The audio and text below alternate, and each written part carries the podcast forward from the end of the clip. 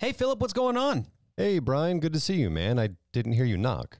I didn't know I had to knock. Fair enough. So, what are we doing this week?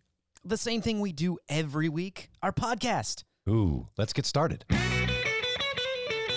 Welcome to the podcast Neighbors Don't Knock, the show where two neighbors drop by for conversations that are fun, relevant, and downright hilarious.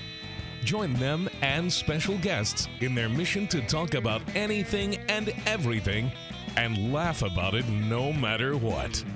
Now, here's your hosts, Brian Chambers and Philip Goffrey.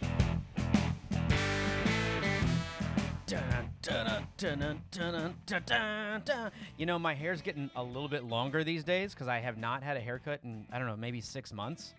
And so I'm getting that early Kurt Cobain look. So every time our theme song's now on, it's like I'm getting that kind of early 90s headbang. Feeling a little rock star. Yeah, my, my wife is like, you're getting you're getting goldy locks or like golden locks or whatever because it's starting to extend. She's like, because she goes, when are you gonna get a haircut? And I said, I thought I'd let it go a little bit more. And she just looked at me and I and then I just gave her a sigh. I'm like, I don't know. Oh, you got the wife look. yeah, she didn't give the disappointing look. She just you know waited for it. You know, you know what I mean? Yeah, that's pretty much that's pretty much how Elena communicates with me now. She just kind of stares at me until I figure it out. Wait, wait, he, he'll get there. There it is. There it is.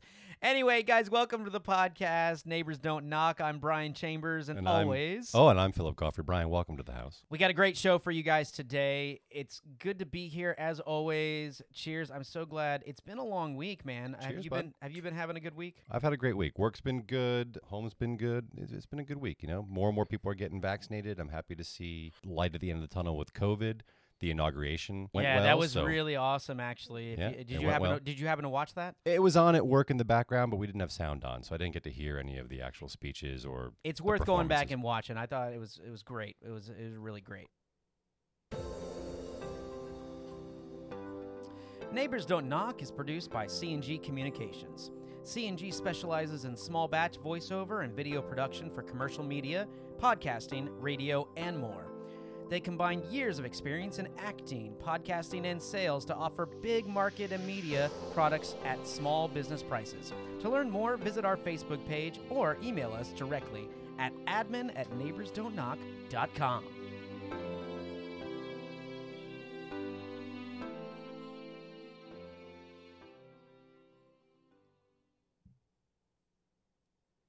I, I'm excited. Let, let's go ahead and get into our mm. guest. Why don't you introduce who we got coming on? I could not be more excited for today's guest. Today's guest is my dearest and oldest friend. We have been inseparable since the first grade.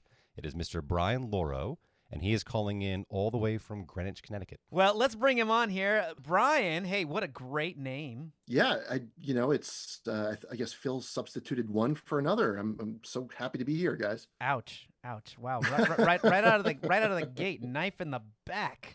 Oh, Well, lo- I, you love know both what? the I- Brian's in All love, all love, That's- all love. It's okay. I wouldn't expect any less. I would have done the same thing. You just happened to strike first. Uh, so, uh, so fair enough. Touche. I, I guess just to maybe not get confused, we can go by Chambers, and uh, you can just, or you know, maybe I'll be Brian one, and you can be Brian two. I think Sure. he be Brian one and you be Brian two. Or we just get confusing and just That- say Brian and see where it goes. and see where it goes. I'm all for. I'm all for that. Well, welcome to the show. Now, you're. How is the weather up there? Are you freezing up in It's Connecticut? cold. Yeah, it's cold. You know, Phil left us up here, and I, I- think we saw a 24 degree morning today, uh, with an increase up to 34, 35. So Oh. Hey, hey, hey, hey, typical Brian. Northeast winter. 65 with a high of 70. Yeah, yeah. My, my brother-in-law recently moved down to Florida, and all I get is weather reports, and we're like, we get it. Yeah. We get it. We get, get it. Fair enough. Palm enough. trees. I get it. Yeah, I have a brother in Florida as well, and all I get, you know, is picture after picture after picture of the beach. Uh, Good. no, isn't that isn't that great that you just love when people? It's like, dude, we get it. It's like when you go, someone goes on vacation to the tropics or some like amazing place, and they post like a billion pictures on social media. I'm like, dude, I, I get it, and I'd be happy too. But are you actually enjoying there? Or are you just taking pictures? Yeah. As if you can as if you can blame them, right? Your first question out of the gate to our guest is how's the weather up there?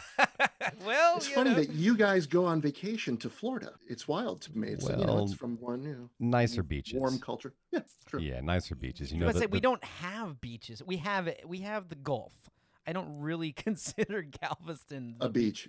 It- it's a mud pit. It's a, it's it's a it's a sandbox. Yes, you, you with know, water that rolls up and washes everything away quickly. right. You, you go to the East Coast or you go to the West Coast and you see the waves sort of just like tickling the beach or crashing into this into the rocks Oh, with oh, surfers oh, wait, wait, wait! With blue water. with blue water, oh, right? Okay. He, here in, In, in the- in syringes too. You, you in the Northeast, you have to be really careful. Is And I didn't that's true. realize that was a big problem up there. It, it happens. You know, it's one of those things where you see some weird rubbery things wash up, and you just have to move move on. yeah, like uh, like how it's no big deal. Like, Yeah. like I don't know, like maybe just move on. Just maybe just forget you saw it. when you and I were in our, our teenage years and driving around, we used to kind of park at those beaches often, right? And you you very often see used condoms and the occasional needle, things like that. Absolutely. And it, and it just seems like it came from Long Island. Well, because it did. New did. York kind of splashing onto Connecticut. Right, They that's because it did. They travel. They travel. Well, okay. They so on that note, uh, okay, let's go back. How how many years do you guys go back? Because you, you're talking. You were just talking about how when you guys grew up, but how when was the first time you guys met?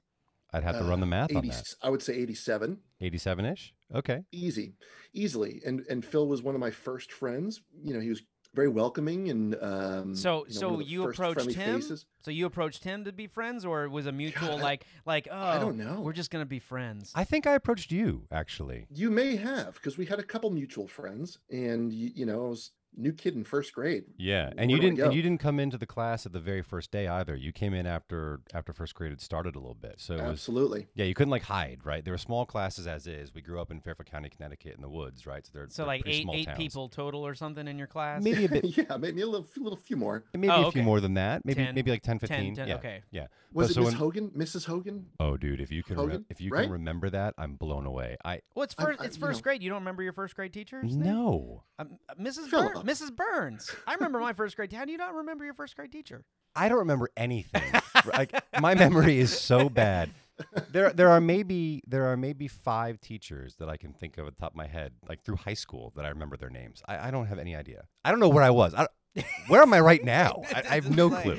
it's like- it's a- If this get- gets any more confusing for me, I'm running for president. ah, doctor, You, you get a good Doctor. chance. doctor. Doctor. Damn it! I knew I should have concurred. so all right, so Brian, so you guys went to school together, and from the way that Philip describes you, pretty inseparable. It just so happened that Brian lived right up the road from me, so we were able from a very young age to just jump on a bicycle and be at. oh, that's the best. Yeah, be at Yep. one another's house in like five minutes. that's that's same that's same best. bizarre bus driver just That's right. stops you know one of them couldn't really turn left or right he just sort of pivoted in his seat I see where he was forgot. Look at your memory. I forgot about that guy. yeah But you it's know? true. He whenever Wait, he had wait, to yell wait. at us, he had to stop the bus. Remember and get up out of his seat because he couldn't rotate. Wait, wait. fully so his fully body. pivoting backwards to see the, the mirror he Yeah. could not look up So he couldn't make left story. turns with the bus, or like he just couldn't turn his neck. No, he couldn't turn his neck. So Oh, okay. Because I'm, I'm like, I was like, damn, it would have taken you guys forever to get to school if all Yeah. he could make is right. yeah, really safe Oh, by the way. Like you got to love the 1980s. Like who thought it'd be a good idea to let that guy drive a bunch of fucking school kids to school? He couldn't turn his neck. Ah, you know like he was hit. leaning back to look Oh. backwards in the mirror just just absolutely crazy I forgot all Like, about it was him. just wild Yeah, so so Chambers, no joke. This guy, you know, we were kids and we were we were assholes because we were kids, right? So he would have to stop the bus. Oh, you're throwing. You're in the back of the bus or the front? We were always in Oh, the it was in the back back. of the Yeah, bus. because you're Oh, throwing yeah. stuff, always right? Yeah. always Yeah, we were we were the cool kids. mm-hmm. No, but it was multiple bus. grade levels, right? I, I got invited to the back of the bus once. oh, was it fun what was his name? It was. it was everything I hoped it would be. and more and more. And more. Eh, it only lasted one day. Yeah. Truth or dare? Uh, truth. No, you're getting dare. yeah. You are getting dare. No, I, I I couldn't handle it. It was too much. It was like too much excitement, and then I was, of course, the one that got caught. So then I, the rest of the semester, I had to sit literally right behind the bus driver so she could watch what I was doing. So anyway, but I hear it was magical back there, and apparently you guys lived there. So No, this guy would stop the bus, but he couldn't yell at us because he couldn't turn his neck to see. So he'd have to get up out of his chair and like slowly rotate. You Yeah, kids. Phil. Phil lived in a cul-de-sac, and it took the guy 45 minutes to make it around. I mean, you talk about a three-point turn. This this was uh, geometrically impossible to Yeah. see how this guy made. It It was like a bus turn around. battleship navigating a port. Oh, yeah. It was brutal. Yeah, you need but- but- like but the guy had a license. Like bumper did it. cars to like budge him or like just nudge him around the corner like tugboats. And, and I think about my daughter getting on a bus like that now. I just wouldn't let her go. Well, especially up there because you know when we were when we were in school, when we were kids in the '80s, snow days and things like that, they were kind of rare. I mean, they happened, but it's not Yeah. like today's world where there's a flurry and like they shut down the entire damn area. We have that bus sliding all over the place. There were a couple times, Brian, when that bus slid off the road. We got stuck. Oh, absolutely. They they threw chains, quote unquote, on the on the bus to try to get us home safely. Yeah, interesting. Yeah, can't turn his neck, but he can lift some chains. It was a weird. Right, and, and drive through a foot of snow on public roads. Well, you know, that's when that drink kicked in, Yeah, right? exactly. You know? He's like, oh god, the crack finally hit. Here we go. Well, all right. So, since obviously you guys have had so much over the years, where did your paths kind of lead you in different directions? So, you know, from elementary school, we went to middle school, I think, for a, a year or two, and then Phil went to private school. It was very fr- nice. He went to Greens Farms Academy. yes, it was very nice. Very nice. Maintained friends. I met his friends. He met mine. It actually worked out really well. Um, and then he moved to Houston, Texas. So actually, Oh, you went um, to it was college. My parents moved to Houston, Texas in 1999, and I went to Ithaca, New York for school.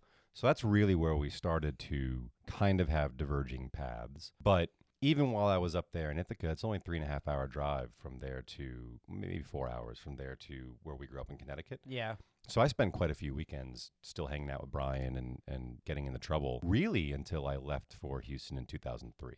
Yeah, I mean Mm, that's yeah. where I feel like most people that grow up together, that's kind of where the split always happens. You know, I'm just Yeah. always curious that people that are so good friends when they're still when they're grown up, because I, I have a buddy who uh, we were like you guys, we could ride bikes to each other's house, we did everything together, we got into trouble, and then it was just like once he ended up moving to you know a different city, we ended up at the same university and didn't even know it until about two or three years Wow. into our you know and we just kind of discovered that and we're like it was like whoa and we reconnected and which is really cool and we and so I, I think a lot of people kind of split at college but it's always good to see that you guys are still friends because i mean he and i i think had he not we lost that time when he moved away we would have been very similar to you guys. We, we would have been very close we still hang out we still talk you know and i have very few friends like that I mean, there's Yeah. still people that I consider friends that I grew up with, you know, and I still consider them friends, but not as close as what you guys seem to be. It is interesting how it filters down over the years, right? Like I have quite a few friends from high school that I I, had, I have no idea where they are, if they're alive, if they're married, like I have no clue, you know. But Brian and I have maintained a very close relationship. In fact, we were best men in each other's weddings. Yeah. Yeah, I was going to say we, we actually made a pact, uh, and I don't remember what year or age that was, but we both said we're going to be best men at each other's weddings, and that was, I mean, easily nine, ten years old. Wow. Was it a blood? Was it a blood pack? No, Uh, It was either a snowball fight or, or there's no blood involved in Could've been a that. No, no blood. You didn't do a blood pack? Oh. well, let me, let me paint this picture for you though. Where we grew Oh up, boy. and in the time that we grew up, you know, summer vacation, for example, would hit. I don't know, Brian, what I think from from about nine, maybe ten years old. Sun would come up. We would have breakfast. We would jump on our bicycles, and we would be gone until the sun went For down. hours. Oh yeah, Yeah, yeah. we wouldn't come for back the till day. nighttime. Until someone's yelling on the porch, you know. No, because No? we'd be They weren't we'd be- even we'd be yelling. We were forty just miles going. away. We, we we would ride seriously. I like how they're just like, well, they're not going to hear us anyway. So Right. Like if, let's, if they let's can about figure, our if they can day. figure it out, it's a win. You know, Yeah. they can get back home. but we used to ride. We used to ride literally between forty and ninety miles a day. I mean, we would just go from town to town to town to town in Fairfield County. We go, Brian. We go up from the New Canaan area all the way up into Fairfield, Oh, absolutely. right, and then back, and then sometimes do it again. yeah, that's but- that's pretty impressive. We had thighs we, like we Arnold. mostly get lost in the woods, though. This is true. Ah, there it about. We- we- is. There it is. There's the we- truth. you know- you made you made it sound so glamorous and romantic, and they're like, Right, we right. used to go from town to town, and we forty miles a day. I don't know about Tandem. romantic. I don't know about that. you know what? I was I was only in the back of the bus for one day, so you know, there there was a lot of magic happening. I could only imagine if you were permanently there. There you go. I tell you what, Brian's right though about the woods. I mean, where we grew up, it was like a Robert Frost poem come to life. It was just exquisite, right? So they had these young woods that we would go and get lost in. Brian, I mean, how many times did we come across things in the woods that were mind blowing, just just out there Oh, rotting uh, away? abandoned Uh, Mack trucks in the middle of woods with mature trees all around them, houses that were abandoned, and we would spend hours out there just exploring and having fun. And our parents were not calling for us. No, We- no, we we were- come we'd we were come out. across we'd come across like farm trucks in the 1950s and 60s that were Ah, out the, there. The and just- golden age. Easily. It was cool. That's Yeah. that actually sounds a lot of fun. It was also super super dangerous. well, I mean, Oh, you thi- yeah. think about it Rust. today.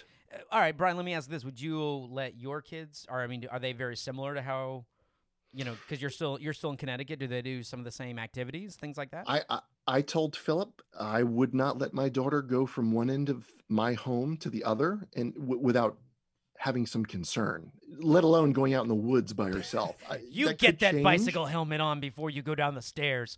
I I'm am such a you, man. helicopter parent, and I admit it. And you know, it is what it is. Yeah, I am too. I am too. It is what it is. It, it you have to be. It's a different world. It really is. Well, uh, how many kids do you have? Just one. Just just the one. Okay. Yeah, just one. Phil, just one, and we just kind of yeah. That's where we.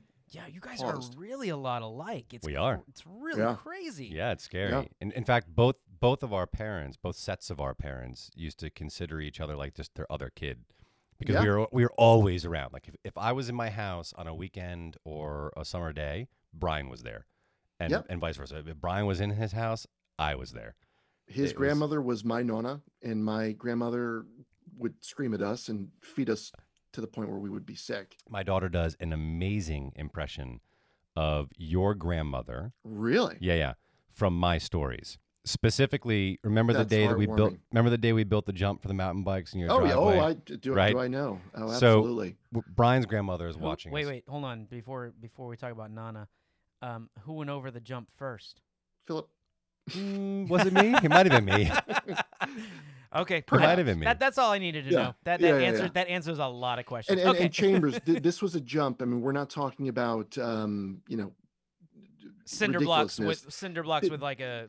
This was like a rock with like whatever wood we can find Yeah, in the garage, exactly. and we That- would try to jump over it. no no that's what I was picturing actually. Thank Yeah. you for for finishing that thought because that makes more sense. Yeah. So like a well constructed you know structure No. or, or something Yeah, put no, together really well. no. I'm not picturing that. no, and we're like, okay, we're gonna build a jump, and it's gonna be the highest jump we've ever built, and that's what we did. We created the highest jump. Was it was it stable? Was it what? No, no. Yeah. I'd be impressed know. if it was, Yeah, but engineers, we were not. But but you know what? It, it- when you're a kid at that at that age and you you do- you put together like a jump or a fort or something, it's always like the most shitty addition that- to the to the structure oh yeah. that makes it like the most badass. You're like, okay, I'm gonna put this extra rock like right under here. It's gonna give you at least another foot. No, you know, like it's, Brian- it's, like you know, it's like we- we get it's like- Brian's- That's And- and probably we're making 12, it and worse. We're, we're getting like four inches of air, and we think we're so badass. Yeah. we get Brian's Brian's younger sister like, here, just just stick your leg in here for a second. We need some more. a little, little rise, a little extra. It Yeah. was, it was like the jazzercise. You ever use the jazzercise trampoline to like dunk on the basketball goal? no, but we each had full size. We had a trampoline. Oh, houses. see, I, yeah. I, I- Yeah. we didn't have. There's another thing that could never mm-hmm. happen in today's world. I mean, holy shit, was oh my that god, no sides, no, Oh, no, no we used to get- just no supervision. No, we used to get so hurt. jump. But but before we get into that, so oh, so Oh, my Nana, daughter's sorry, yeah, Na- my Nana. daughter's my daughter's impression. yes. We build this jump, and Brian's off the boat Italian grandmother is watching us for the day. So she's trying not to meddle, trying to let boys be boys, watching us create this thing. I go sailing at it full speed, hit it. Bike comes out from underneath me. I go s- completely parallel to the pavement, come down from a few feet, and just crack my head against the pavement. Brian's grandmother coming Hard. out. Oh, I remember. What you did- what did my bend grandmother to the say? head. You bend to the head. Bend the head, not not hurt your head, break your head. Bend the head. She could. She was, couldn't. Wait, was Italian her first language? Yes. Oh, oh, okay. That, Off the boat. Yeah. Okay, that makes more sense. She Yeah. couldn't say bend, Brian. That, that benda. It was Benda. benda. That's right. That's you right. bend to the Oh, head. Philippe. oh, Philippe, you bend to the head. Chloe God. loves that story. That's wonderful. And every once in a while, I'll hear her, my, my seven year old, I'll hear her go, Oh, you bend to the head, like from around a corner. oh, that'll make my mom very happy when she listens to this. This is fantastic. That's great. Well, now Philip tells me you got into acting a little bit or a or little you, bit or, or in, you, in, or in high you kind school of yeah went, in high school direction. i did some um you know some drama classes and things like that I mean, did uh, you like being on the stage, or were I you? loved it. What was what was a memorable show, or what what show do you remember doing? Or I guess to you, what was your favorite, if you have one? we were doing some background production, some set changes for something I can't even remember. And it was during the filming of The Ice Storm, which was a production by Ang Lee.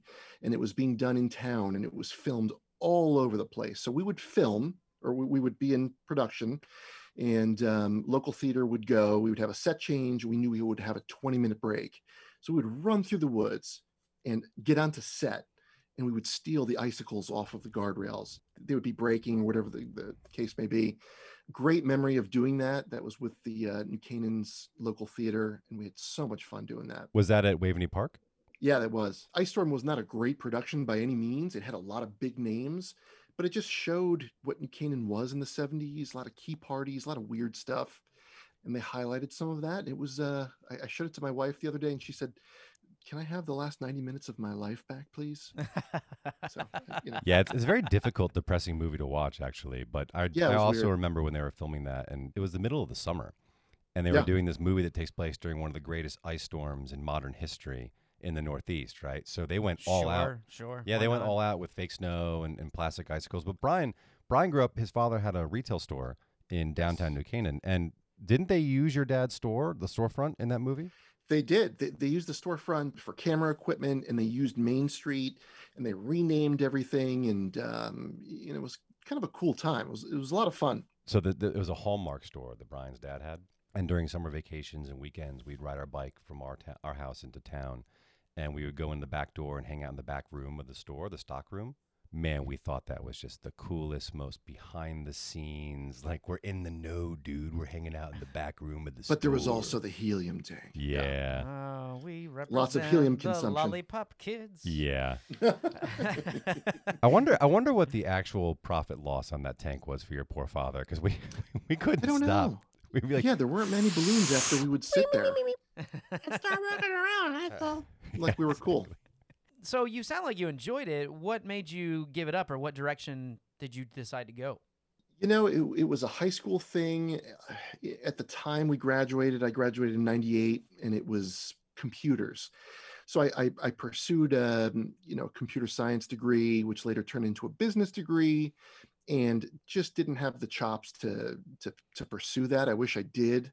I miss it all the time. I, I was a volunteer firefighter in New Canaan to try to give back to the town that uh, we took so much away from at times. Wait, was that the reason Um, that you volunteered, or was it really? I mean, because people that volunteer, you give a lot for those positions. Like I've you seen people that for volunteer firefighters, they go through training. They get. I mean, you.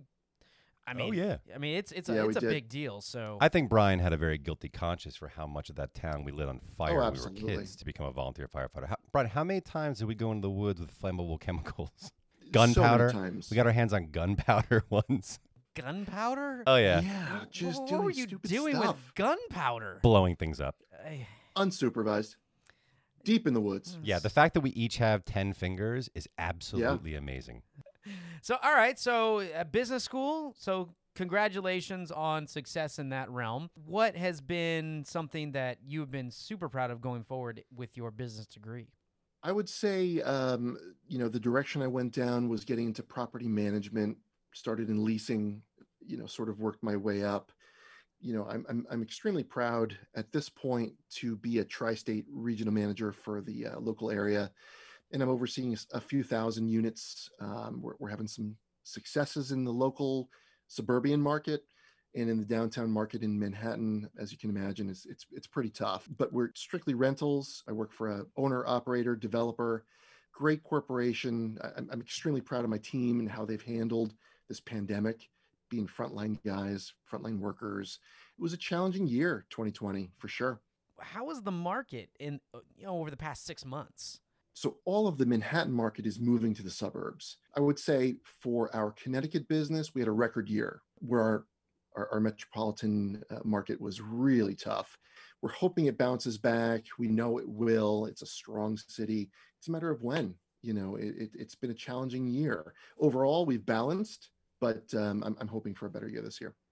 If you could imagine how aimless and shiftless we are, we were rather as children, wandering around those woods that we talk about, riding bicycles, never owning up to any responsibility. It is mind blowing for me to hear Brian speaking like this. No, I I, I, I, lo- I love that. I love that though. You know what I mean? Because it, it that's what makes it so great. Because you, you think about even some of the like the guys, you know, it was like a steroid shot when you get to college. You it's almost like it, it's a rite of passage. Like I'm in college. Mm, let's be even dumber. You know.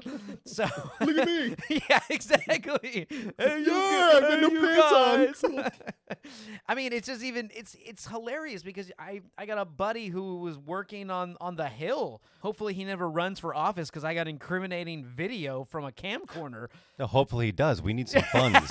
Oh yeah, that's like, excellent. You know, I'm just like Save that. you know, it just uh, it just it blows my mind to th- when you think back to all this. And so I one applaud you because that's awesome. It shows that you actually grew up, you know, unlike me who am still working on it. yeah, I mean he's over here giving he's over here giving an answer that's worthy of a CNBC interview. I, I know. I, I'm Right. just sitting Well, there I like I should that like I should be taking notes Totally. right now. and meanwhile, he says, "Oh, I got 50 people." And I'm thinking to myself, "Oh, all of our mutual friends' parents would have lost that bet." It's true. It's true. like, oh my god. Offensive but true. Uh, Brian, did you have? Do you, you know how everyone kind of gets the labeled in the in high school, right? Or you know, class clown or most likely to succeed or whatever the Sure, the sure. quote is. Did you have a quote or were you labeled as something?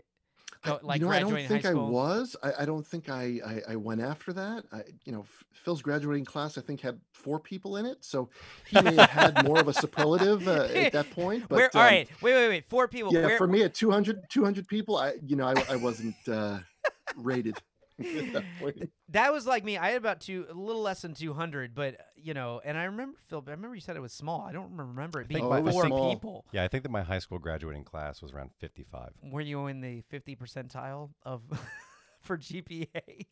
Oh, at best, 50? at best, buddy.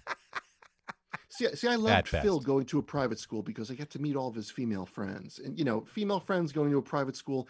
I, I thought that was really cool. And how have and how long have we been married? We've been married. We've been married for about seven years.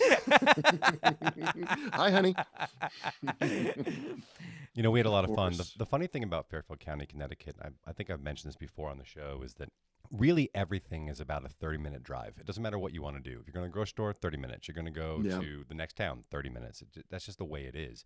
Even though we were in different high schools, it wasn't uncomfortable to make the commute to see each other to hang out because everybody was doing that anyway from their house with their friends from their same high school. It wasn't awkward for us to be in different schools. The only the only real thing was was positive because we got to share some friends that we otherwise wouldn't have met had we been in the same class.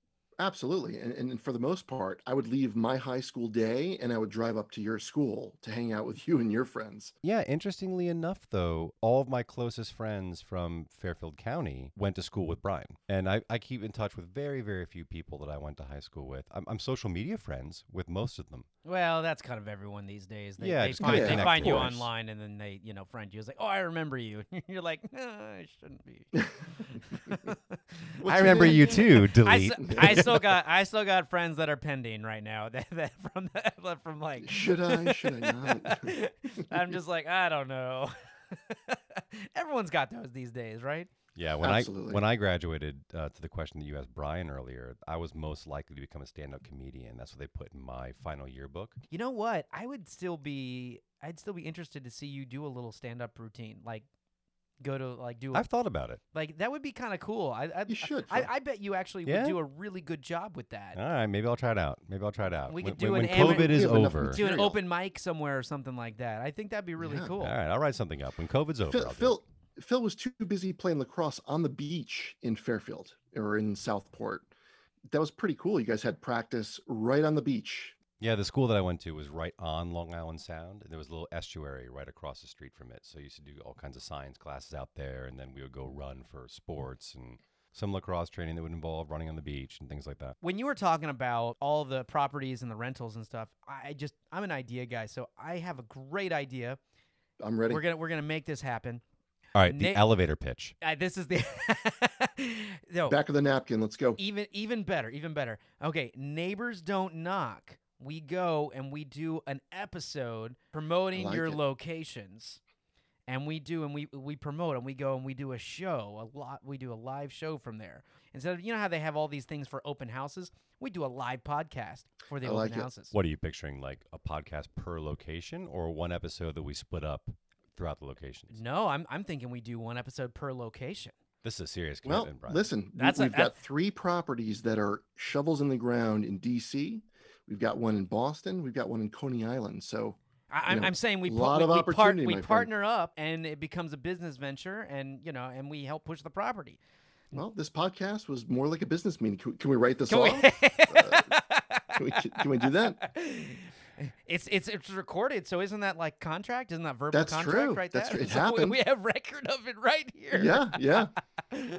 Might not be law up there in Connecticut, but down here in Texas. Anything That's how we do Yeah. it. Well, and and uh, fair enough, we don't sound like Texans. Or, I don't know. Actually, I'm curious. Do you think that I, I have a, a southern accent? No, No, not okay. at all. Because I don't get that a lot. But then I have fa- I have family in in uh, Ohio, and some in New York, and they always say, you know, you're the Texas family, or you know, we hear we hear the accent, but I, I think it's just more or less I don't sound like you. Yeah, no, I, I don't sound hear like- it. Uh, Philadelphia's got very distinct. Boston, New York. Because I, I can hear in your voice, I, I hear a northeastern okay. like style of. I mean, it's not like it's thick, you know, or anything like Yeah, an so- Italian family, but I, Right. can, I can hear definitely that I would guess you're from somewhere up north. I can hear it too. and Interesting. interestingly enough, I was visiting Brian and some of our mutual friends about 10 years after I moved to Houston. And we were hanging out in some bars in, in downtown Stamford, Connecticut. Few. And a few. a few. Yeah. And the uh, start of the usual. Oh yes. yeah, exactly. But interestingly, one of our mutual friends turned to me and he goes, I can't believe how much your accent's changed. And I said, What are you talking about? You know, I don't have an accent. I didn't have an accent when I lived in the Northeast. I don't have one now. He goes, First of all, yes, you did. Secondly, yes, you do. But thirdly, you're just too damn polite everywhere you go. Nobody here is that nice. I was about to say that that's a that's a northeastern trait that that's not common, right? Absolutely, yeah. I mean, well, no, everybody, everybody in the Northeast is nice. It's not like it is down here, though. Uh, You don't Right. have the southern charm. Yeah, you don't have that sort of Yeah. over the top. Oh, excuse me, let me get that door all the time that you do. He like, he didn't say thank you. I did nothing, and he didn't say thank you. Right. What's wrong with my waiter? well, I spent some time in, in, in Westchester County, you know, not known for being the kindest and friendliest and warmest of, of folks. No, where's would go Wa- out and where's see my family. Westchester? Where's Westchester? Uh, yeah, I'd, I'd say White Plains. know, Okay, the- Okay, the- that makes more sense. that area. Okay. And, and I would go to see my family for the weekend and I would stop by to get a bottle of wine and someone would hold the door for me and say, thank you, sir. Hello. I, I was so taken aback. Like, "Wh- where am I? Is what the fuck? So very successful, but you've also had a lot of a lot of things going on in your family and things like that. That's kind of helped lead into some of the endeavors that you've taken on, some of the projects that have Yes. come about. Uh, why don't you tell us about that? Yeah, I mean, uh, you know, I, I I appreciate you guys having me on to talk about, do some reminiscing, and and also some of the serious stuff. So, you know, my daughter has had some health issues the last few years. Um, you know, this started, I would say, late 2018. My daughter had pneumonia. She had all sorts of weird, weird things that were popping up, and they were in succession and we, we took her to our pediatrician and said, you know, check her out. What's going on? It, it took probably 90 days for them to finally do blood work. And when they did, they said her hemoglobin is very low. You know, her white blood count is very low. Her red blood count is very low. They said, Let, let's watch it. So we waited and waited and waited. And, um, you know, it, it, it's the waiting that kind of frustrated me uh, and, and my wife. and and Brian, so- she she was what? She was about three years old at this point. Yeah, she was. Uh, she was. She, You're talking just 2018? Turned three. We're not expecting anything but you know some common colds, the flu, you know, normal stuff. So finally, we got to the point where we said she's complaining of stomach aches, and you guys are parents, and you know you you you know what it's like to have a child say my stomach hurts, and she was complaining about it forever. And we said, oh, it's probably constipation. It's probably this. It's yeah, you just kind of you just kind of ignore it. I- I frankly, I, like You how they say it's kind of this, it's kind of this. Oh, it's it's probably that. I'm just like, is this your professional opinion? It's kind of Right. this. Right. right right Well, and, one and of the- the thought is like I, I don't know i've got a business degree i'm looking to you it took me a while to say you know she's complaining about this stomach ache. Can we do something more? And we went up to yale new haven did an ultrasound and got a call within i'd say you know probably six or seven hours. And the doctor said "Are- you know do, do you have a moment? Is your wife there? And i said oh geez this is not not good. And they said that the ultrasound has discovered a, a grapefruit sized tumor in your in your daughter Oh no. okay could this be benign is this malignant you know what what do i know i, I know none of this I mean, but hearing that i- i- Oh, it's a tu- like that awful. that's got to be gut wrenching just in general. I mean, regardless of the outcome, that's I don't understand how anyone can even hold it together knowing how much Yeah. you know your your child is becomes your world. I mean, I know how much my parents you know, even when we got sick and, and you were saying how you don't even want to let her walk down the hall without a safety net around her, you know? So I, I imagine how did you and your wife cope with that? Did did you did so you my wife was actually at the grocery store at the time the call came in. So it was just me and i felt i felt so guilty. I said i i, I can't accept this information without her being here. And the doctor said normally i wouldn't do this but given the time she's like we feel that this is either neuroblastoma or a wilms tumor or something like that. No idea what that meant. So at No thi- idea. so at this point, was the doctor that you were having the conversation with basically saying like, no, you need to act right now, or was it? get a second yeah that's a great question. Yeah I, I i said to her so how do we know that this is not a benign tumor? And she said to me over the phone it it, it is certainly not. You know they said you need to get into clinic immediately tomorrow and we need to uh, do further workup Just hearing you tell this story has the hair on my neck standing up on end. I've got the chills. I mean, that is unimaginable as a parent to have that conversation. I, I don't have I don't have kids. I mean, I come from a big family. When you when you're not an only child, when you hear news and things like that, you have nieces and nephews and even other siblings, and just hearing that type of information is gut wrenching. I can't even imagine what it's like if it's your own your own child. I applaud you. I, I don't know how well you were keeping it together at, at this phone call at that junction, but yeah I appreciate you being able to talk about this with us. Yeah, for sure. So what? So what was the next step? Like, what did you have to do? so we we we jumped into uh, Yale New Haven's pediatric hospital, which was exceptional, and they did a full workup, ran blood, a bunch of scans, and they came back and they said, you know, it is definitely a tumor.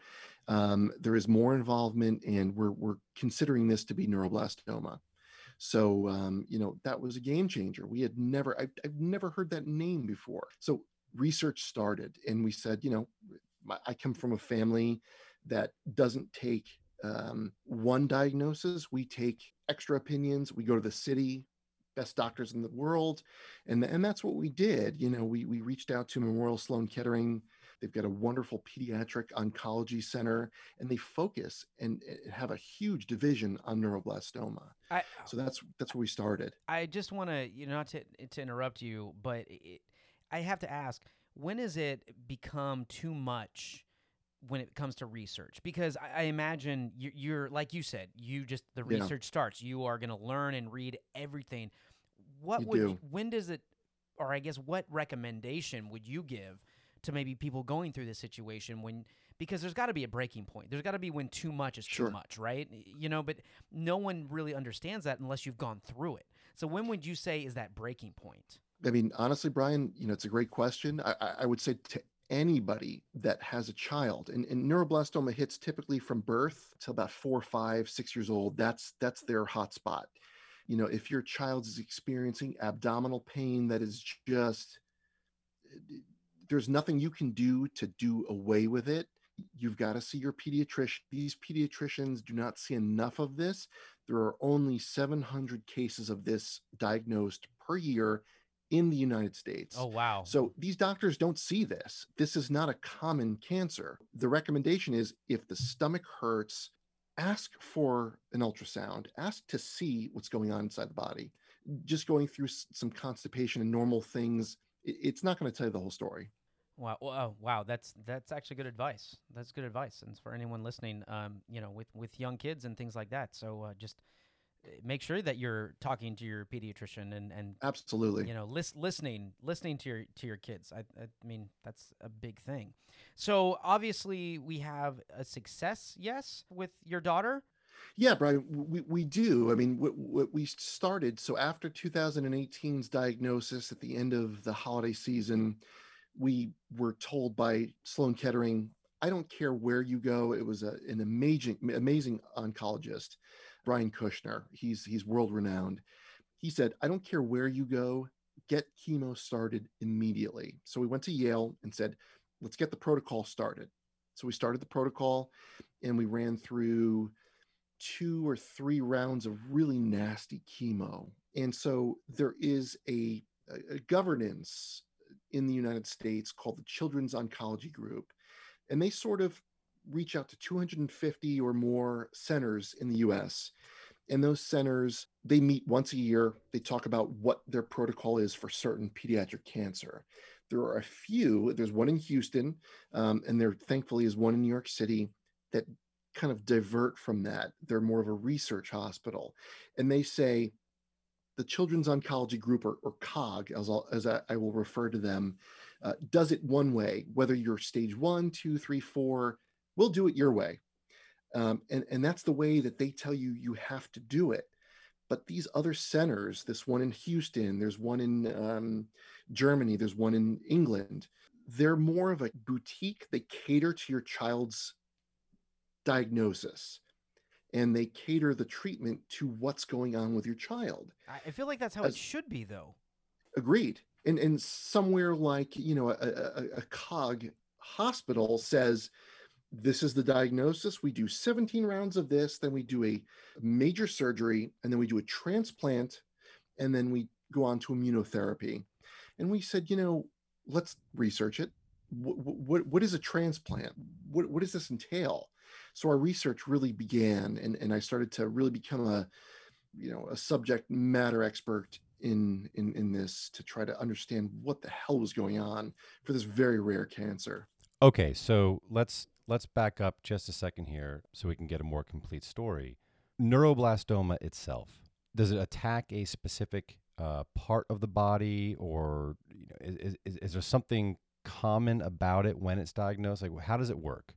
It's a ner- it's a central nervous system cancer, and there is no known cause for this. Right? Doctors are still miffed as to where this comes from, but they're working on treatments to treat it. So it starts in the central nervous system, but it loves to go into the adrenal gland, and the adrenal gland sits right above the kidney. And so for most kids, most kids, this sits right above the kidney, and um, it becomes a you know if it's not diagnosed quickly, it becomes a larger tumor. And in some in Kaya's case, you know, you've got to imagine a you know three four year old girl uh, weighing in at 30 pounds, let's say, with a grapefruit on top of her kidney. Yeah, when you So that's said a lot like, of like pain. that's a lot of pain, like a quarter It's a the lot of size of pain. her almost. yeah, Yeah, when you said yeah. grapefruit size, my heart stopped. I mean, that is that is It, it's it's insane, but but if it's not diagnosed and treated at that point, it spreads. So so this is where um, the the the structure of the the scale becomes. You know, is it stage one, two, three, four?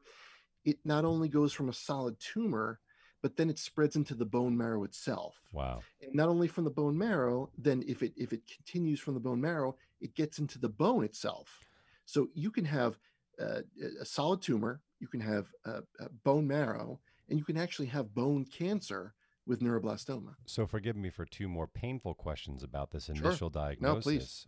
What stage was Kaya when they figured out what this was? 100% stage 4 Wow. and that was that was high risk Is that is that kind of the the most extreme? that's the extreme she, so we did a genetic testing to see if this there was some sort of genetic Oh, that's uh, that that's smart. mutation Yeah, that's smart. Yeah, so so so we do that to see if there's uh, you know an even higher risk, and thankfully, knock on wood, she was not. That's great. So she was stage stage four because she had the primary tumor.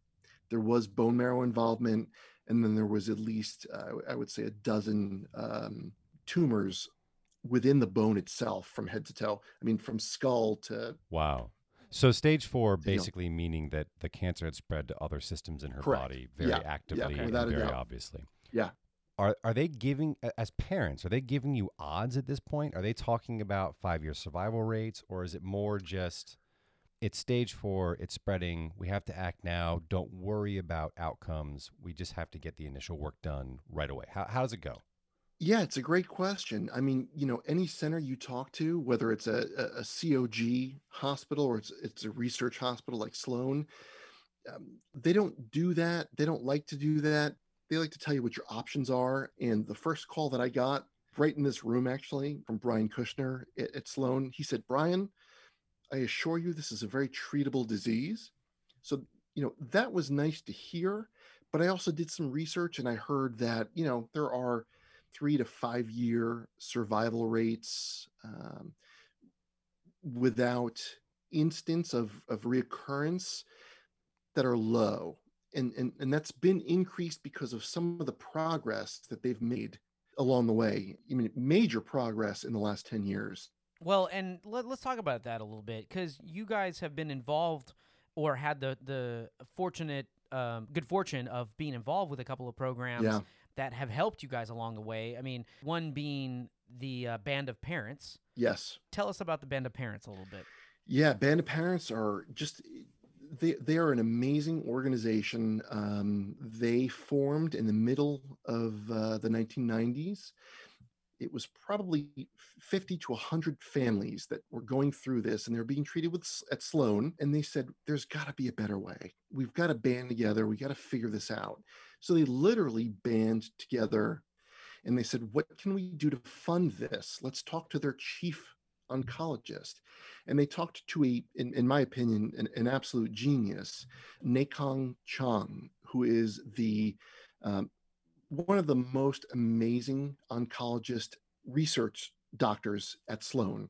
And they said, "What can we do? You know, everybody's coming to you guys. We need an answer."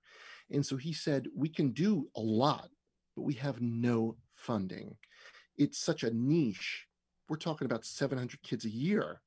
And that's There's- always it, right? That's always Well, it for yeah, the because- medical field is cause- funding, funding, It's funding. all about funding. money. Well, because Yeah. you think about Right? that, though, I- I mean, I, I don't want to say because I, I think we need funding all over the medical field, but I, I you can't, I guess, knock them in in a s- in a sense because you're like, well, where can we help the most? The opposite, You- yeah. you, know what I mean? And so it Right, where makes- does that go? exactly What do you do? that makes it very difficult. So I I understand that predicament. So Yeah. so Band of Parents was that that solution then. Th- they were the bridge to that gap and they funded this program to come up with an immunotherapy that would sort of change the the dynamic of what this diagnosis was. And they've increased the you know the life expectancy um, and, and the non-event bearing life uh, of these kids with this diagnosis by easily 15 20% and they were able to fund a trial which Kaya was able to, my daughter Kaya was able to be a part of, which just finished and it it gained FDA approval middle of December. So now this is Wow. available to anybody in the United States. That's which is awesome. huge. Wow. That's, that's amazing. It was a 10 year trial.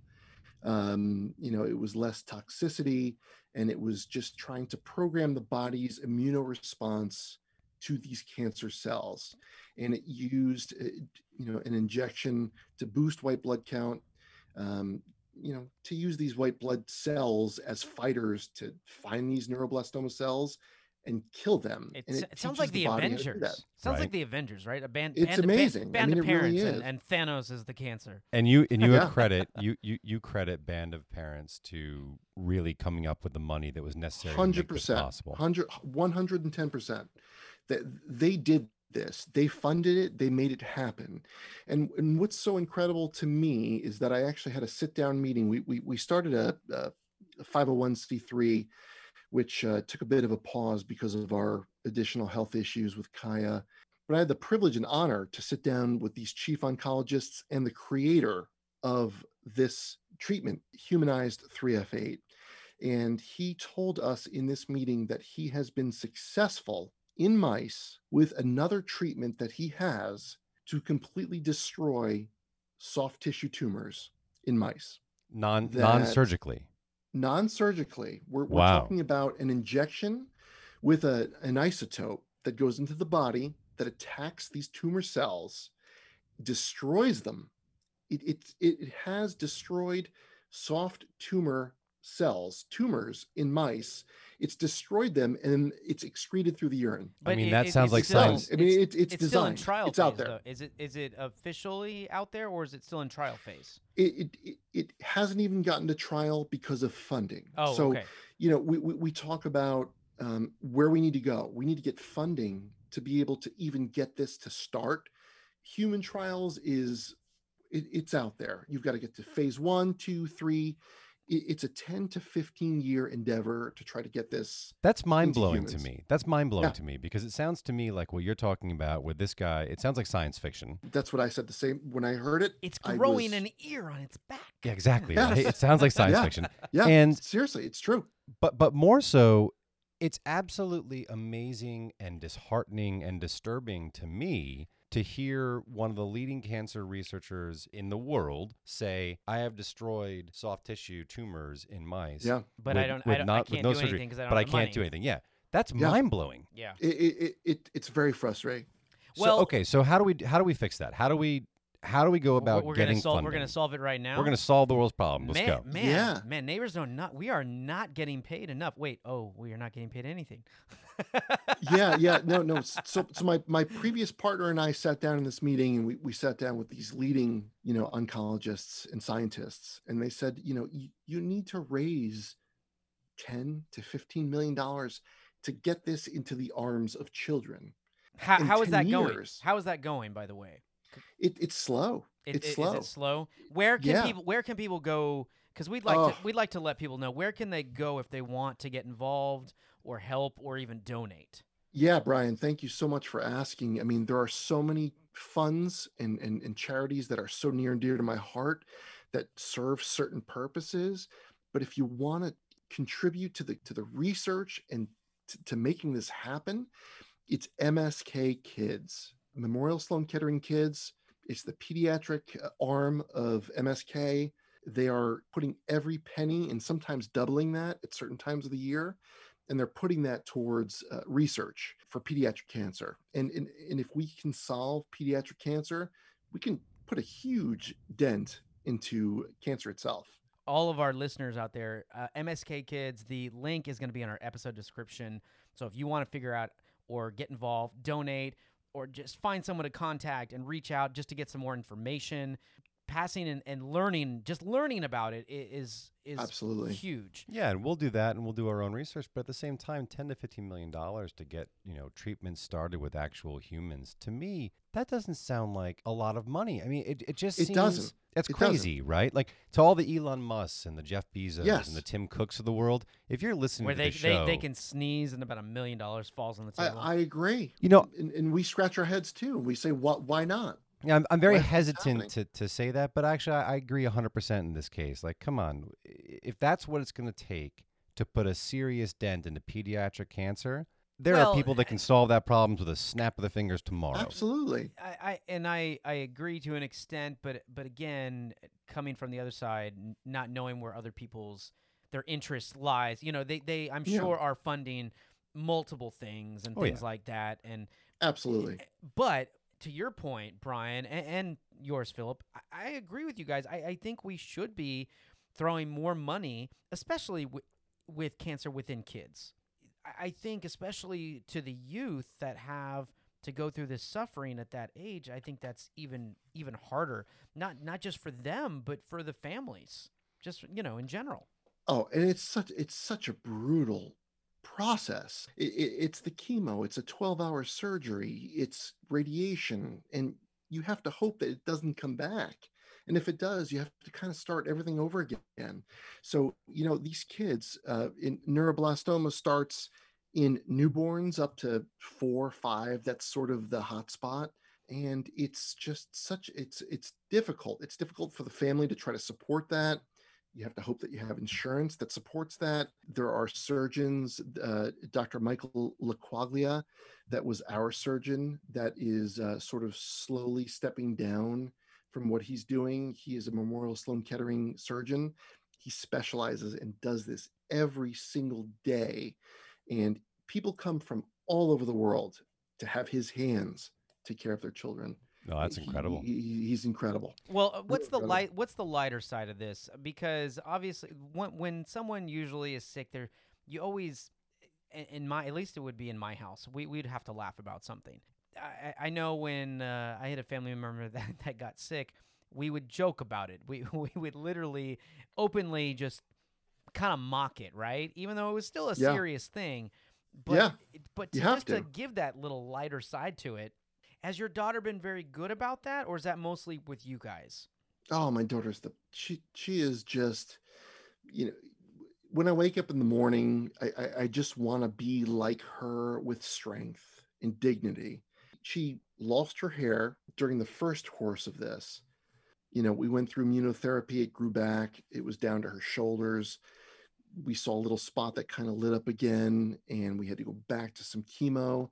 She lost it all again, and she just takes it on she's incredible. She finds Barbie dolls without hair, and she says that Barbie looks like me.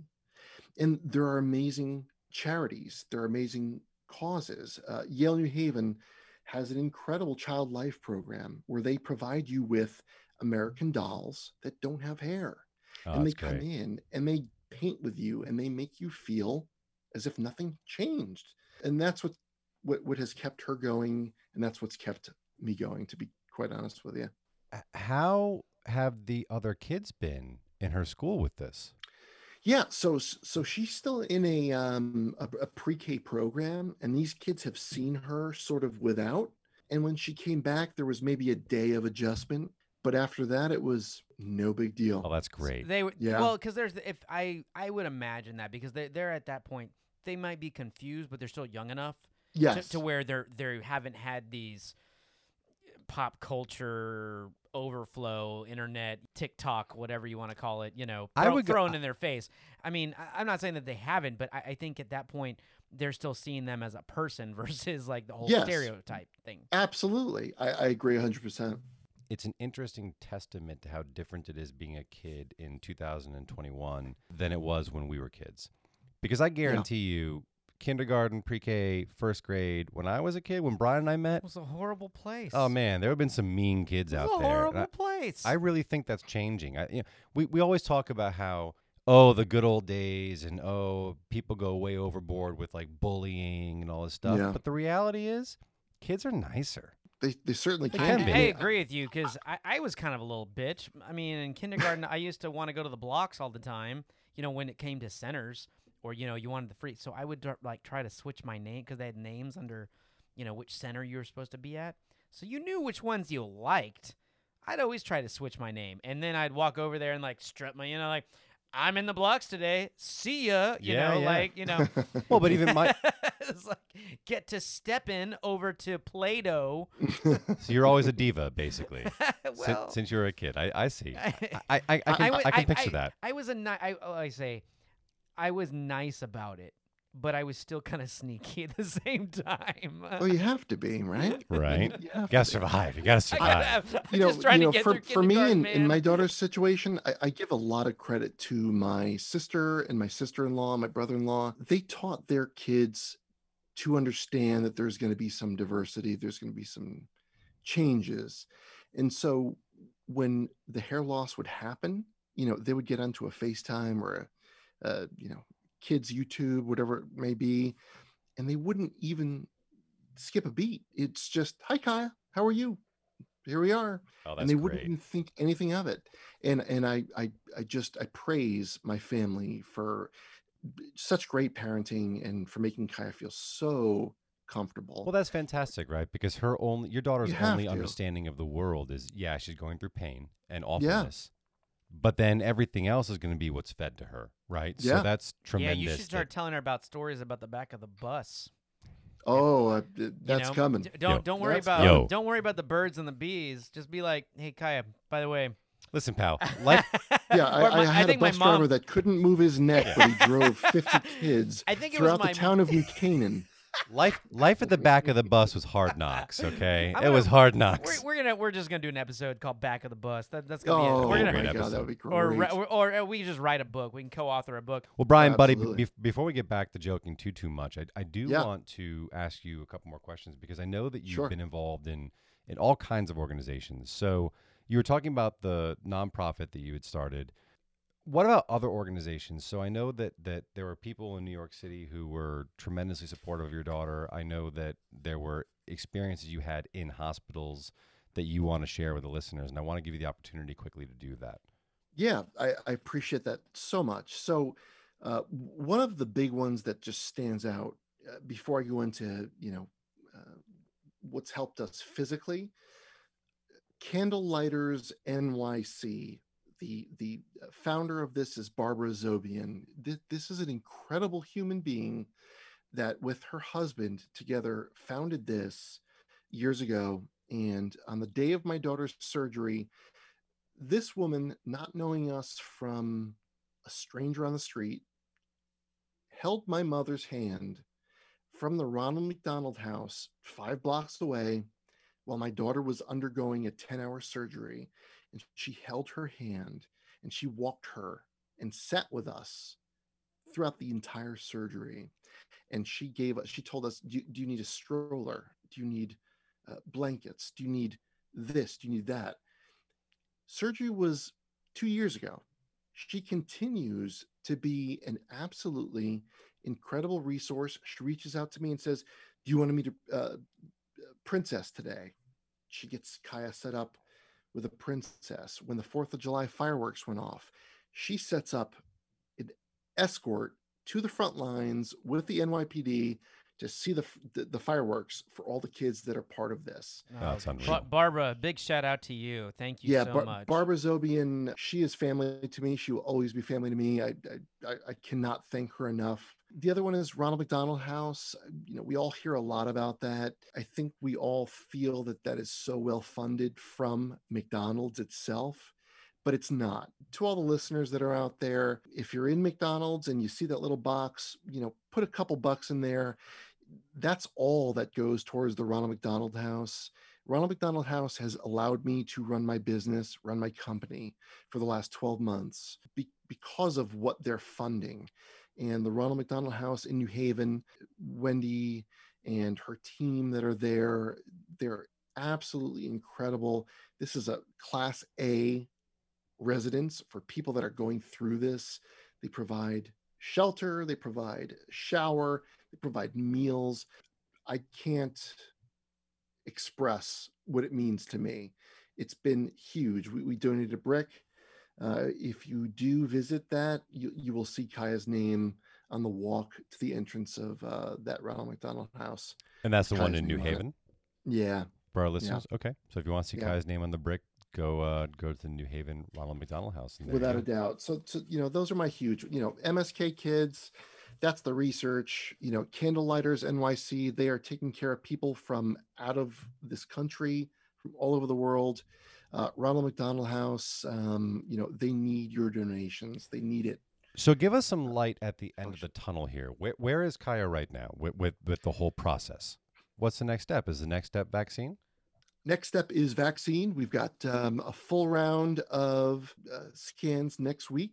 We're going to do CT scan, CAT scan, MIBG, MRI, and uh, bone marrow uh, biopsies. And, and once we get the results from that, we're hopefully going to move her into the vaccine trial, which is essentially a booster from the immunotherapy that she's received. So I do want to talk about this a little bit. I, I know we're going Yeah. long, but I do want to talk about this a little bit because the vaccine that we're looking at, this is a messenger RNA vaccine, right? Yeah, it is. So It this is okay. So I'm curious, since you've been around so much of this medical stuff for the past two years, as you have you watched your daughter go through it, and as you watched her thrive and be incredibly strong, which yeah. to your point from earlier, I cannot believe how strong your daughter is. I mean, I I've got nothing compared to her strength.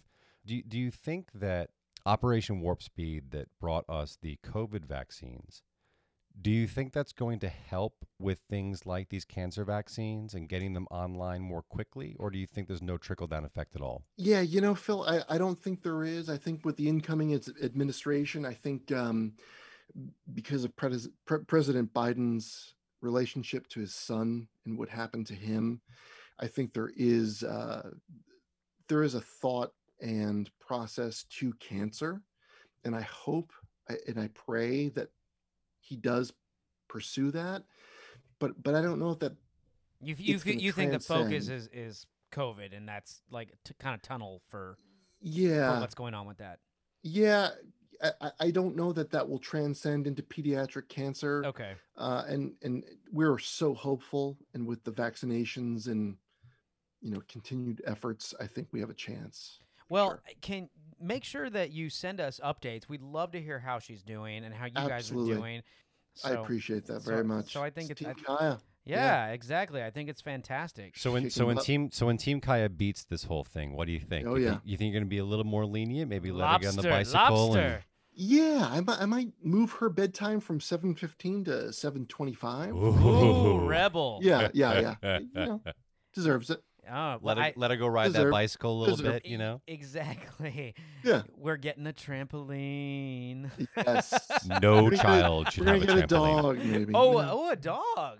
No, we have a cat. I, like you He's a big quickly. I man, like you yeah. quickly nix that. You're like, we're getting no. We're Yeah, we're, we- we're, we're Already have a cat. Cats are self-sustaining. They're good. Well, thank you so much, Brian. We want to thank you for coming on. We want to thank, Thank you for having me. sharing your story, man, and filling us in on a little bit of background of our co-host here, Ooh. Philip.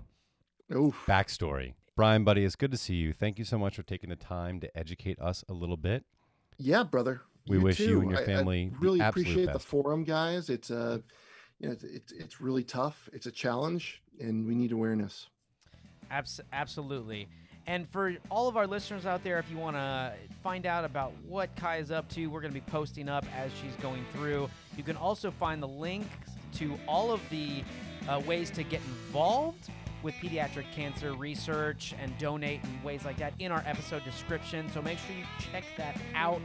And also, make sure you follow us on social media. Hit that like button and the subscribe to hear new episodes every Friday of Neighbors Don't Knock.